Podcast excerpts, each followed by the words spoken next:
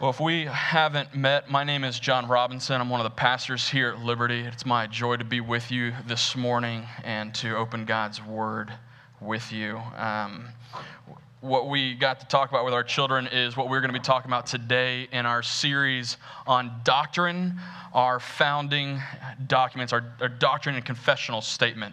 Uh, if you want to know about liberty, what we believe, and why we believe it, uh, it is found in our confessional statement. You can find that on our website. You can also find that we uh, have adopted the doctrinal and confessional statement from the Gospel Coalition. So you can also find that on their website, the Gospel Coalition. Uh, I believe. So uh, you can look there. We are um, in our, gosh, it's the fourth week um, in what we're going to be speaking about um, this summer. And so uh, this morning we get the opportunity to discuss the creation of humanity, uh, a light topic for a summer day.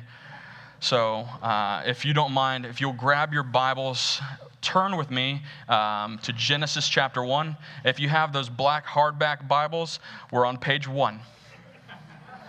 Yes, I've been waiting to say that for so long. I was hoping, you know, some Bibles, you know, Genesis 1 starts like page like 7 because they're trying to meet some kind of quota, but we start on page one, so I was very happy about that. Uh, it was easy to memorize. Um, I know many, many of us have um, smartphones, right? Many of us have a smartphone. If you don't have a smartphone, God bless you. Like you have not, you have not like, you've not caved to the pressures that exist. Um, but many of us have smartphones. And, and, and in having a smartphone, uh, that phone is capable of a lot of things. Right? It's, it's somewhat complicated. When you first get it, like when you f- first unboxed um, that cell phone, uh, and you haven't had like your child or your grandchild there with you to help you work through how to set that up, it's a little overwhelming. All right, I remember the first time opening up my, uh, my iPhone and going, wow, this thing is, this thing's got a lot of capacity here of, you know, this was the, the, uh, the iPhone 3G was my first iPhone. Um, many of you are like, yes, I had one of those. It was very exciting. Uh, it, was, it was a great day to be alive. And so, like, opening those up, like, you have those things. And, um, and, and, having technology like that is, uh, like I said, it can be a little overwhelming when you're first getting used to them. Uh, they're capable of a lot. You can download different things. It has multiple and, and, and, and complicated capacities of, of how the, the cellular system works and how the Wi Fi works and shutting some of those things off and um, putting it on mute. Putting it on mute. Like it's a good gift, guys. Um, but figuring out how all of that works is, is somewhat complicated. Uh, in the same way, uh, a good and proper understanding of how that kind of technology works is going to be helpful for you to utilize it, to, to use it to its fullest capacity, to make it helpful for you, knowing what its limitations are, um, understanding that your cell phone, for the most part, unless you have a specific case on it, is not submersible underwater. Like, do not get it near water. You'll have to stick it in rice and pray and sometimes that doesn't even work, and you have to go get a new one, and they're expensive. So, knowing the limitations of that device is important. In the same way, uh, understanding our theology of who we are and how God has created us is really important to understand our limitations, to understand also how we can uh, fully live lives that are honoring and glorifying to God. And so, in doing so, we really need to uh, take a look at what Scripture says about that. Uh, we've last week and the week before, we talked about God's revelation to us the necessity of God's revelation, uh, the reason why we have God's revelation, it is for our good and our flourishing. And so we, in everything that we believe and everything that we do, we must go back and see and examine what Scripture has to say about it. So, this morning, we're going to be delving into a topic that is, uh, in our day and age, a, a, controversial one to say the least, one that is um, convoluted in, in a lot of layers of, of what people believe, even inside of the church. But our authority and what we believe and why we believe these things uh, must be grounded in what Scripture says not what culture dictates, but what Scripture says. So this morning, we're going to do a couple things. I'm going to, I'm going to read first for you our confessional statement on the creation of humanity, uh, and we are going to be in Genesis 1. So let me read this first um, for you. And it is up on the screen. We believe that God created human beings, male and female, in his own image. Adam and Eve belonged to the created order that God Himself declared to be very good, serving as God's agents to care for, manage, and govern creation, living in holy and devoted fellowship with their Maker men and women, equally made in the image of God, enjoy equal access to God by faith in Christ Jesus and are both called to move beyond passive self indulgence to significant private and public engagement in family, church, and civic life. Adam and Eve were made to complement each other in a one flesh union that establishes the only normative pattern of sexual relations for men and women, such that marriage ultimately serves as a type of union between Christ and his church. In God's wise purposes, men and women are not simply interchangeable, but rather they complement each other in mutual, mutually enriching ways. God ordains that they assume distinctive roles which reflect the loving relationship between Christ and the church. The husband exercising headship in a way that displays the caring, sacrificial love of Christ, and the wife submitting to her husband in a way that models the love of the church for her Lord. In the ministry of the church, both men and women are encouraged to serve Christ and to be developed in their full potential in the manifold ministries of the people of God. The distinctive leadership roles within the church given to qualified men is grounded in creation, fall, redemption, and must be sidelined by appeals to cultural developments. That's a lot. And we're going to get into that this morning. So, uh, if you will, now look with me, and what we're going to do is we're going to kind of we're going to we're going to have some points. We're going to look at our confessional statement, the application of the confessional statement, and the scripture combined. Uh, we will be in Genesis 1 26. And we are going to be reading um, Genesis 1 26 through 225 this morning. Uh, we will be jumping around through there. There are some pieces that we will skip over. But let me start in verse 26 of chapter 1. Then God said, Let us make man in our image, after our likeness, and let them have dominion over the fish of the sea, and over the birds of the heavens, and over the livestock, and over the earth, and over every creeping thing that creeps on the earth. So God created man in his own image. In the image of God, he created him. Male and female, he created them. And God blessed them, and God said to them, Be fruitful and multiply, and fill the earth and subdue it, and have dominion over the fish of the sea, and over the birds of the heavens, and over every living thing that moves on the earth. And God said, Behold, I have given you every plant yielding seed that is on the face of all of the earth, and every tree with its seed in its fruit. You shall have them for food, and every beast on the earth, and every bird of the heavens, and everything that creeps on the earth Everything that has breath of life, I have given every green plant for food. And it was so. And God saw everything that he had made, and behold, it was very good. And there was evening, and there was morning, the sixth day. Genesis 2. Thus the heavens and the earth were finished, and all the host of them. And on the seventh day, God finished his work that he had done, and he rested on the seventh day from all his work that he had done. So God blessed the seventh day and made it holy because God rested from all of his work that he had created.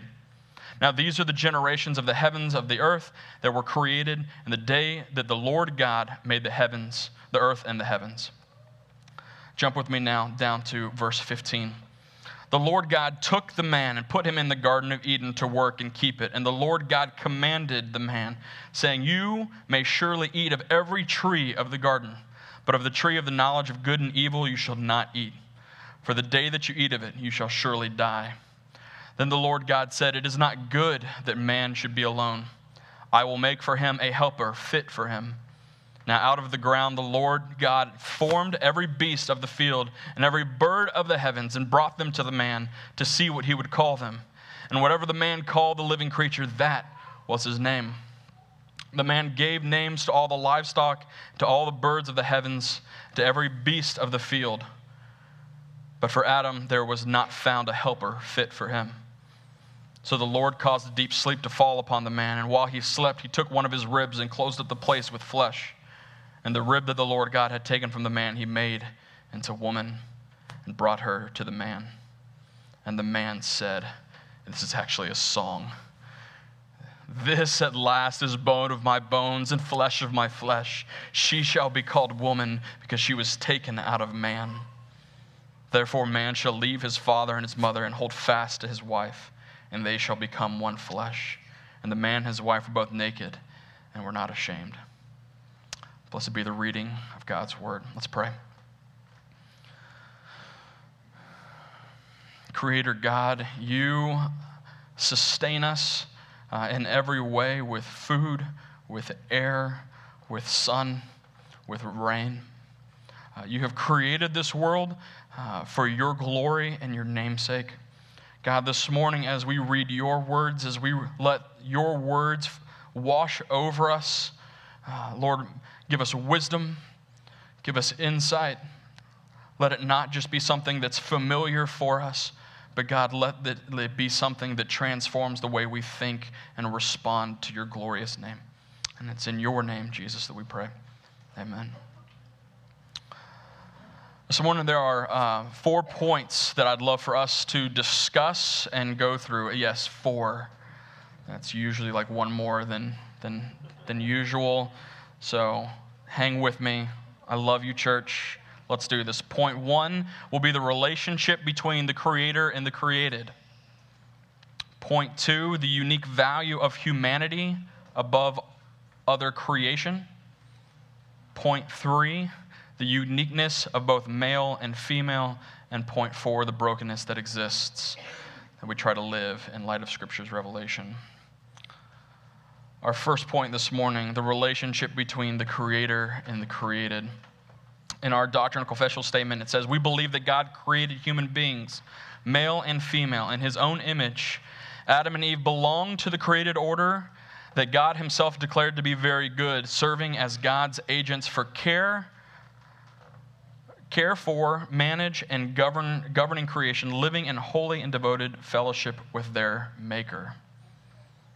Uh, you can directly correlate that confessional statement with Genesis 1 26 through 31. As confessional Christians, everything that we know can be put into two categories the Creator and the created. This distinction, although simple, is profound and I would argue difficult to submit to.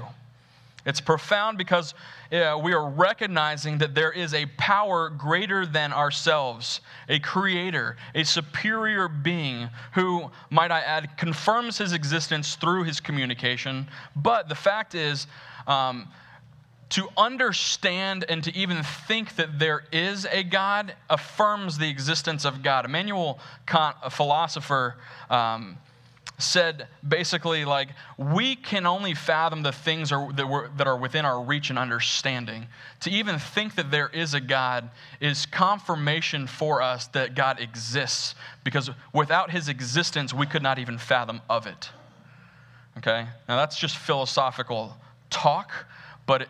In some ways, it affirms the idea that, that God exists because to even think that there is a God must, we must have a capacity for that, somewhere in our history and somewhere in our faculties. Secondly, it is difficult to submit to this fact that there are two categories creator and created um, because of our own fallenness even as confessing Christians who would affirm and recognize these two categorical distinctions, living in light of the truth of these distinctions is profoundly difficult because we, like our first father, Adam, would prefer to live as equals and be like God rather than submit constantly to his loving will. Thus is the, the conflict that exists within each of us to to follow our flesh and not follow the Spirit. But more on that rebellion later. Uh, we see here in Genesis chapter 1 a glimpse into heaven. Let's not read through this so fast that we ignore the fact that we are now entering into a divine conversation between the triune God about his decision to create humanity. That's, this is like, this is insider info, right? If there ever was any. We have this glimpse into heaven, to a conversation between the Father, Son, and Holy Spirit in verse 26 of chapter 1. And God said this He said, Let us make man in our image. Let us make man in our image. He is creating um, a, a, a world, a universe, a galaxy. And he doesn't confer much about what he's going to make. He speaks and things happen. And yet he confers and he said, Let us make man in our image. That alone, uh, if you don't miss the, the subtle uh, linguistic change right there, it is not, I will make man in my image. It is, let us make man in our image. So we get a glimpse of Trinitarian theology right here in Genesis chapter 1. We don't have to wait to see the Trinity later at Jesus' baptism, which is the other place where we see the triune God uh, appear and be present. But we see here, let us make man in our image. There's a making, there's a distinction, a, a, divine fingerprint upon humanity that is not on anything else in all of creation.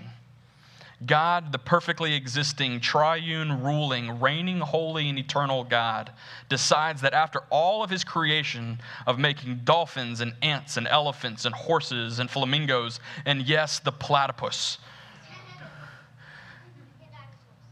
creating not only planets and galaxies, but he takes all of this creative energy of, of just the beauty and expanse of what he has made, and he says, Let us make the pinnacle of creation.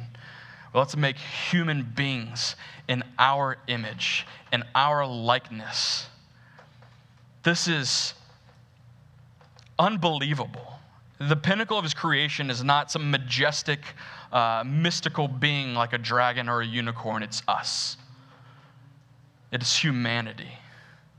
We are made in the image of God. We are unlike anything else in all of creation. Not making us gods, not in his essence, but making us like him, making us to reflect both male and female, the image and likeness of God, that together, male and female, we might reflect our Creator. By putting His image and likeness on us, we are set apart above all of creation. Not even the angels are made in His image. Of all created beings, humanity is made in the image of God.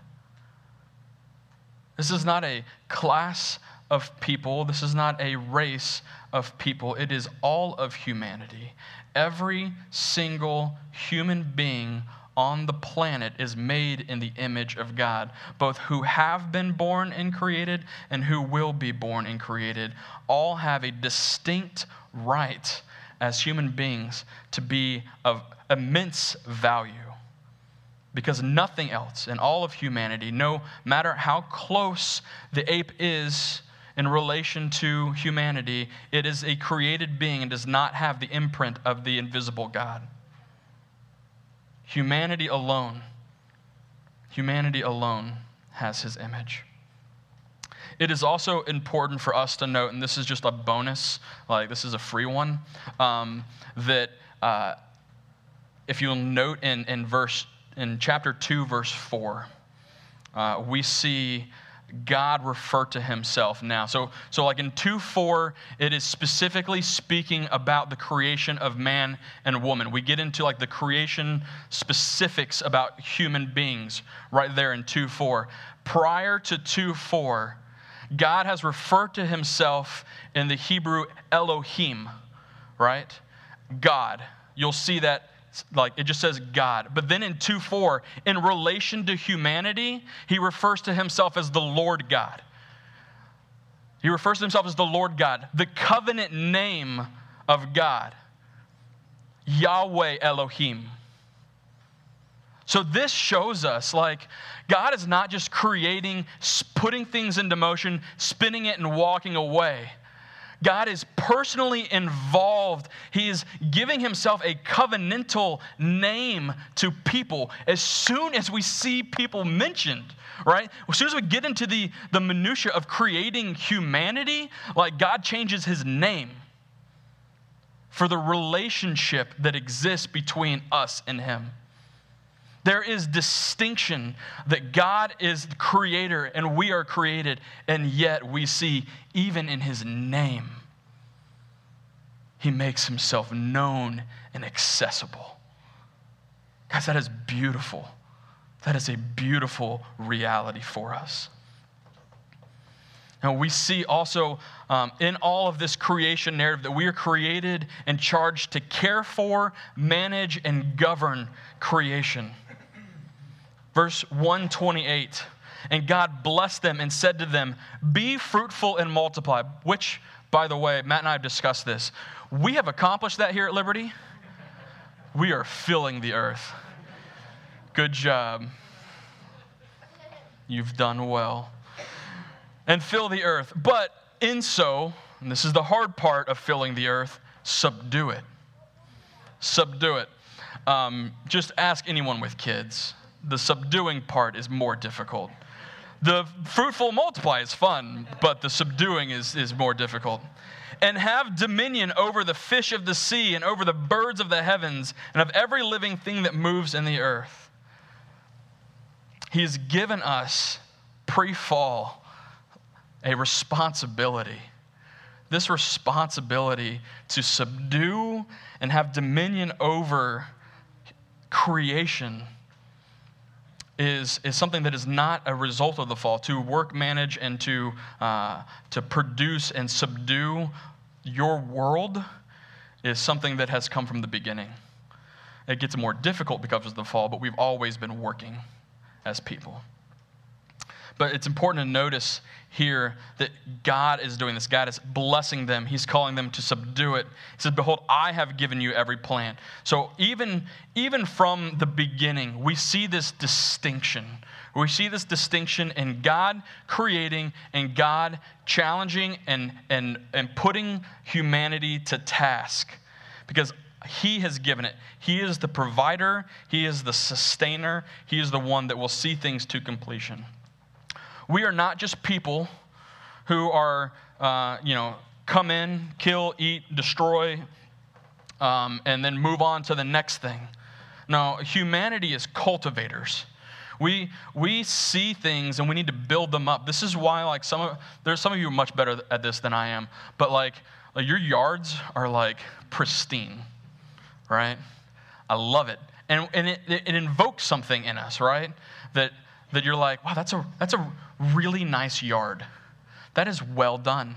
Um, in fact, there are boroughs that actually give out awards, right, for people who manage like their yards really well. My, my neighbors who are retired do this really, really well and make me look really, really bad. Uh, my grass is high. My shrubs need to be cut.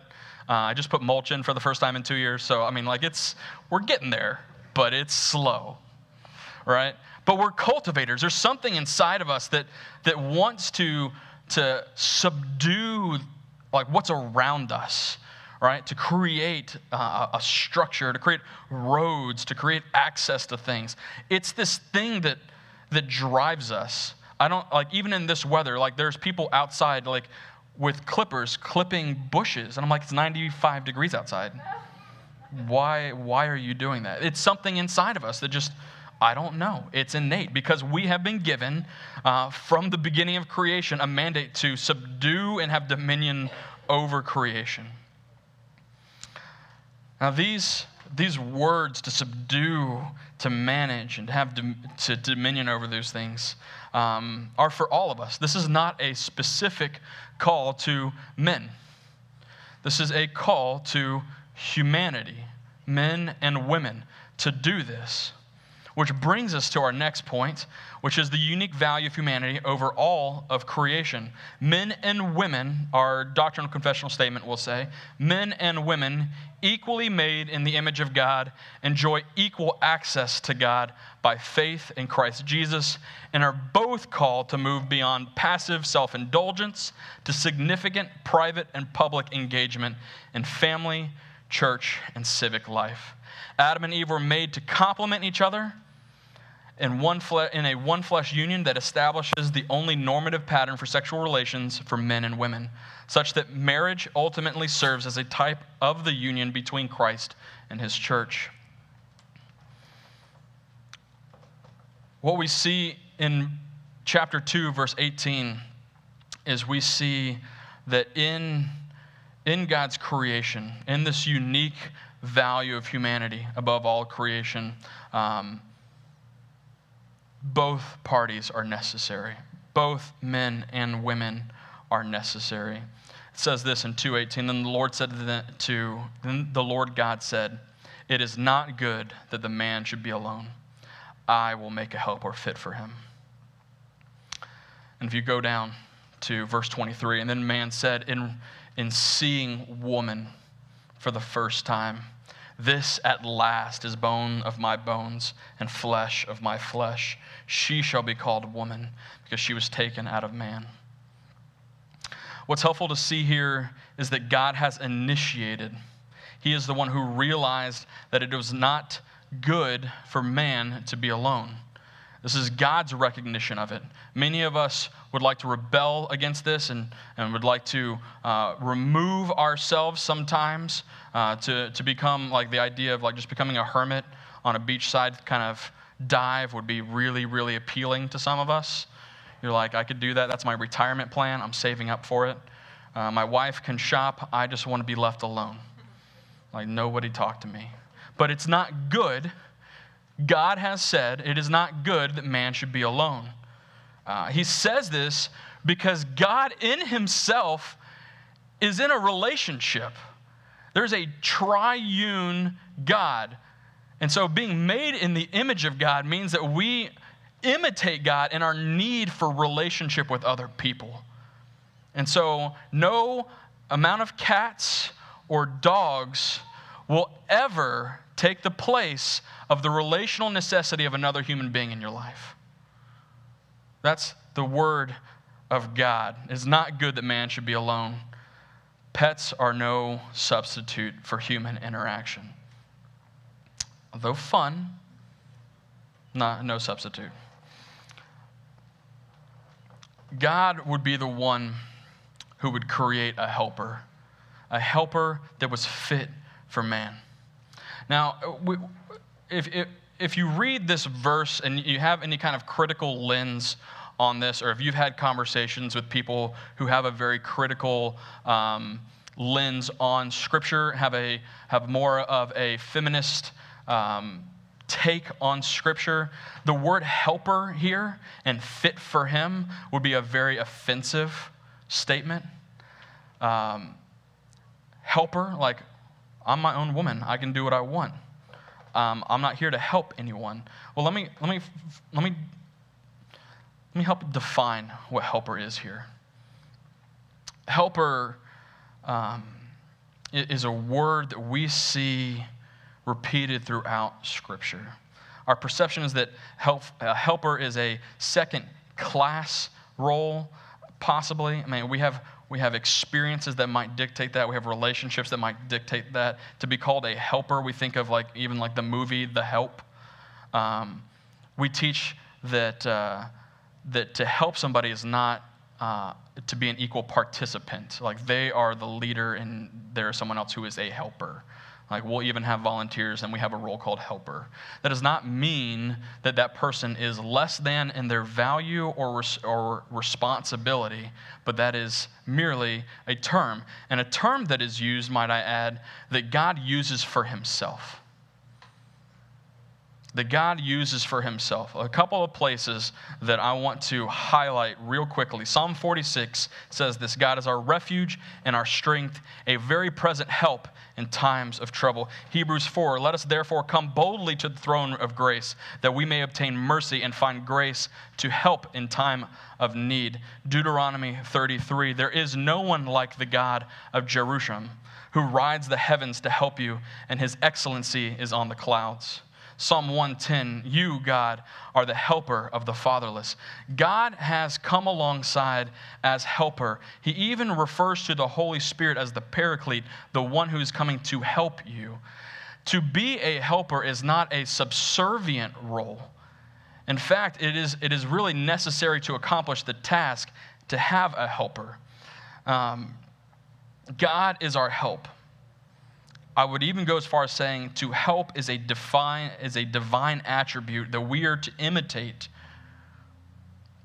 To be fit for man was also one of the phrases that is used to describe woman. Genesis 1:28, and God blessed them, and he said to them, Be fruitful and multiply.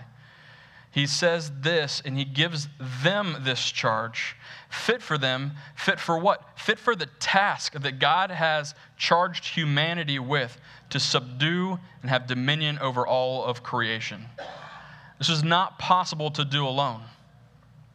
It's not possible to do alone. To fulfill, to be fruitful and multiply is not possible to do alone. To subdue the earth is also not possible to do alone. To have dominion over the fish of the sea and the birds of the heavens and over every living thing is not possible to do alone. We have four children. It is not possible for us to parent alone. When we try, it just becomes chaos. And there's crying and yelling and cursing. And, and then I come home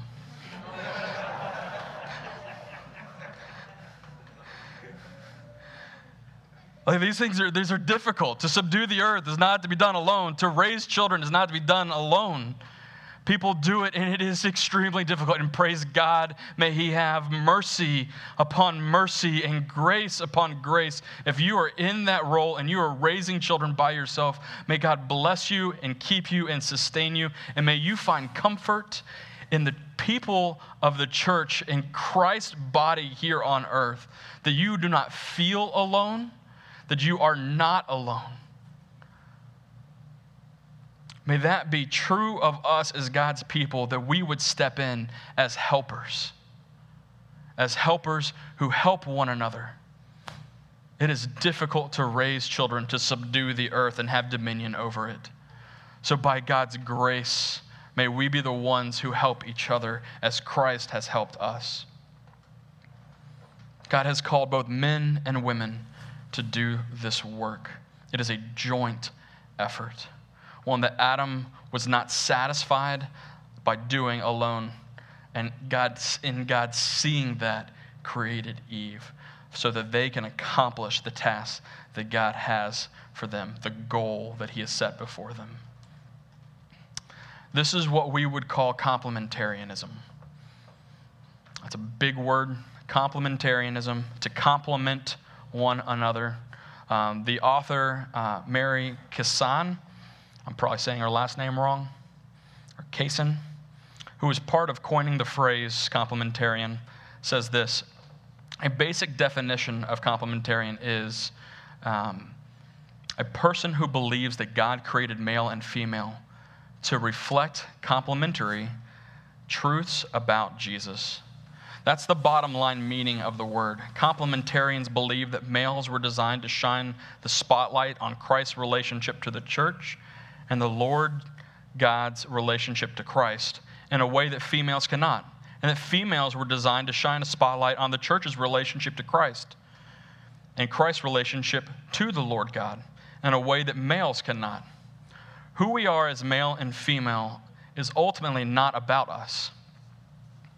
It's about testifying to the story of Jesus. We do not get to dictate what manhood and womanhood are all about. Our Creator does. We have been each given distinct roles and abilities. And it, but this is also not something let me I want to clarify real quick. This is also something that is not just accomplished in a marriage relationship.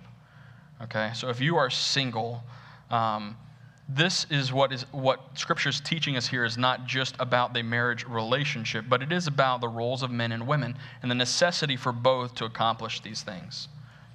Without either party we cannot fully accomplish this because we do not fully reflect all that god is. We're missing a part of the reflective attributes of god without uh, those other um, genders in our life. This will bring us to our third point the uniqueness of both male and female. And I've got to hurry up. Our doctrinal confessional statement says that it is in God's wise purposes that men and women are not simply interchangeable, but rather they complement each other in mutually enriching ways. God ordains that they uh, assume distinctive roles which reflect the loving relationship between Christ and the church, and the husband exercises headship in a way that displays the caring, sacrificial love of Christ, and the wife submitting to her husband in a way that models the love of the church for her Lord. In the ministry of the church, both men and women are encouraged to serve Christ, to be developed in their full potential in the manifold ministries of the people of God. The distinctive leadership roles within the church given to qualified men is grounded in creation, fall, and redemption, and must not be sidelined by appeals to cultural development. In the creation of male and female, and man and woman, Adam rejoices. So this is at last bone of my bone, flesh of my flesh. And in verse 24 uh, of chapter 2, it says, Therefore a man shall leave his father and mother and hold fast to his wife, and they shall become one flesh. If we were to take the average man and the average woman and stood them next to each other, there would be obvious, distinct differences. And both in their, uh, well, primarily what we would see is, is in their physical appearance. But what's not obvious by appearances are the way in which men and women operate. Many of you who have been in a relationship or in a relationship, you know that your spouse operates and thinks differently than you do. Ergo, conflict. This is, a, this is something that is not surprising. It shouldn't be surprising to us, but um, this, is the, this is how we are made. These places that God has directed um, in His creation to be distinct are distinct for both men and women.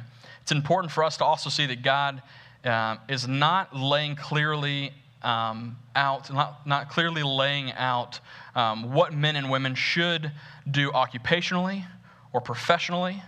Um, these are things that are left open because these things are open to really the, the conversations and relationships and context of, of the men and women involved.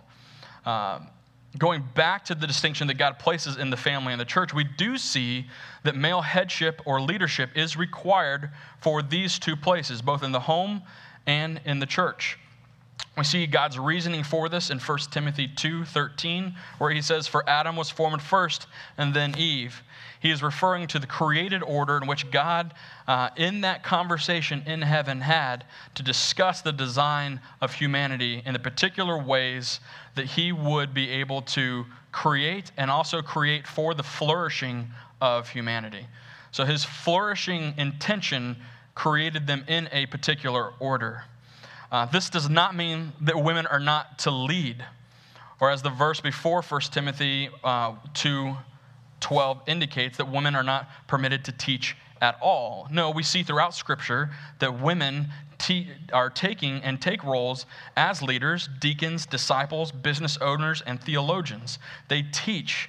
We would affirm that these gifts and abilities, um, but we would say with deep conviction that these things are um, under the headship of, of the husband at home and under the headship of uh, male elders and pastors in the church. This is what uh, men are called to. Uh, I heard uh, someone once say that, like, if men were not called to these roles, they would never step into these roles. Um, it is because God has to call men into these roles, um, because God desires for male leadership uh, to be there, because men need to raise up and rise up to the occasion. This is why we see, uh, I think, predominantly throughout uh, at least Western culture right now, um, in, in our educational system, we see a disproportionate amount of women teachers than we do male teachers because sometimes I, I believe um, that men think that they are above teaching children. Uh, you will also see this reflected sometimes in the church and in classes uh, in the church where men uh, are a disproportionately small amount of volunteers in children's ministry. Um, men, let me challenge you to, to rise to the occasion, to teach and to train. It is the, the husband's role to be the spiritual leader in the home. Do not, do not allow yourself to just fall by the wayside and use the excuse of exhaustion. I too many times do that, and I see the results of that in my own family and my relationships with my children. My children need my leadership. Your children need your spiritual leadership, your headship in home. You're not just the disciplinarian, you're the spiritual head of your family. This is what God has designed from the beginning for you to be. Step into that role and do it.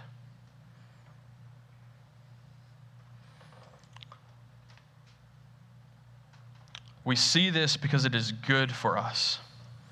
God calls us to us to this because it is good for us for human flourishing and for us as families and God's people. I will say that there is, as much as there is a distinction in these specific roles, um, it does take men and women submitting to Christ fully to subdue the earth and have dominion over it, both in the home and in the church. And I would say, even in our communities we need to see men and women working together for the care of our community, for the people in our community, and in our world. Our children need this, and the world needs this. It needs both men and women using their distinct abilities, their distinct giftedness for the glory of God in our world to redeem and restore it. The difficulty in this comes with our final point the brokenness that exists. Um, the brokenness that exists is, uh, I, I, feel like today, uh, right in front of us constantly, um, as far as uh, what the roles of men and women are and, and some of the um, inconsistencies that exist there, some of the, um, the, the, really kind of what the, the confessional statement will say um, is that men and women equally made in the image of God are, are called to move beyond passive self indulgence. And this passive self indulgence is really us not taking the roles that we're called to and, want, and needing sometimes and sometimes wanting to take over all the roles that exist. This brokenness exists. Um, this brokenness exists because what we see in the next chapter uh, of Genesis in chapter three. Uh, and real quickly, we see this laid out um, in the fall of creation when the serpent comes into the garden. The serpent comes into the garden, and what God had established is that God's word is this, the authority, and then Adam being the, the, the, the head of the family, and then Eve, both he, uh, both, and then Eve submitting to Adam, and then both of them having authority over creation. This is the order of how God ordered things God, Adam, Adam and Eve over creation. But what happens in Genesis chapter 3, we see creation come in, we see the serpent come in, we see Eve question Adam, So creation is subverting and, and, and, and coming over the headship of Eve, Eve coming over the headship of Adam, and both of them coming o- over the headship, or all three of them even, coming over the headship and leadership of God's word. So we see a reversal of roles, a complete reversal of roles, what happens in, in chapter 3, which leads to the fall of humanity, which leads to rebellion. So, in any time uh, that we see this, and this, this manifests itself in so many different ways, friends. It manifests itself uh, in our relationships, it manifests our, itself uh, in our world and in our created order. The reversal of roles things that are out of order which God has established to be good for human flourishing. There is, this is a, this is a, um, this is what happens constantly. And this leads to abuse and neglect in the home and in the church and in the world. These are the, the ways in which God has structured the creation of humanity for our good, for his glory. Biblical manhood and womanhood is not a, uh, a characterization of what we see today. It is, um, it is not, biblical manhood is not guys getting together on Harleys, drinking beer, and shooting guns. That's not biblical manhood. Biblical womanhood is not June Cleaver uh, pregnant in the kitchen baking things all day. We don't see that throughout Scripture. Let that not be our narrative. Our narrative for Scripture is that men and women both submitting to Christ, wives submitting to their husbands, and both of them doing the work of, of subduing and managing creation together. Both are necessary. So let us not be overwhelmed and overtaken by the ways that culture shapes and tells us how men and women should be. Let us be informed and transformed by God's uh, design and role for us. This is what a redeemed people do. We allow God's word to dictate for us what is true about us. And let us be a part of the redemption of humanity. Let me pray for us. Father, it is uh, by your grace that we we are, we are called children of God.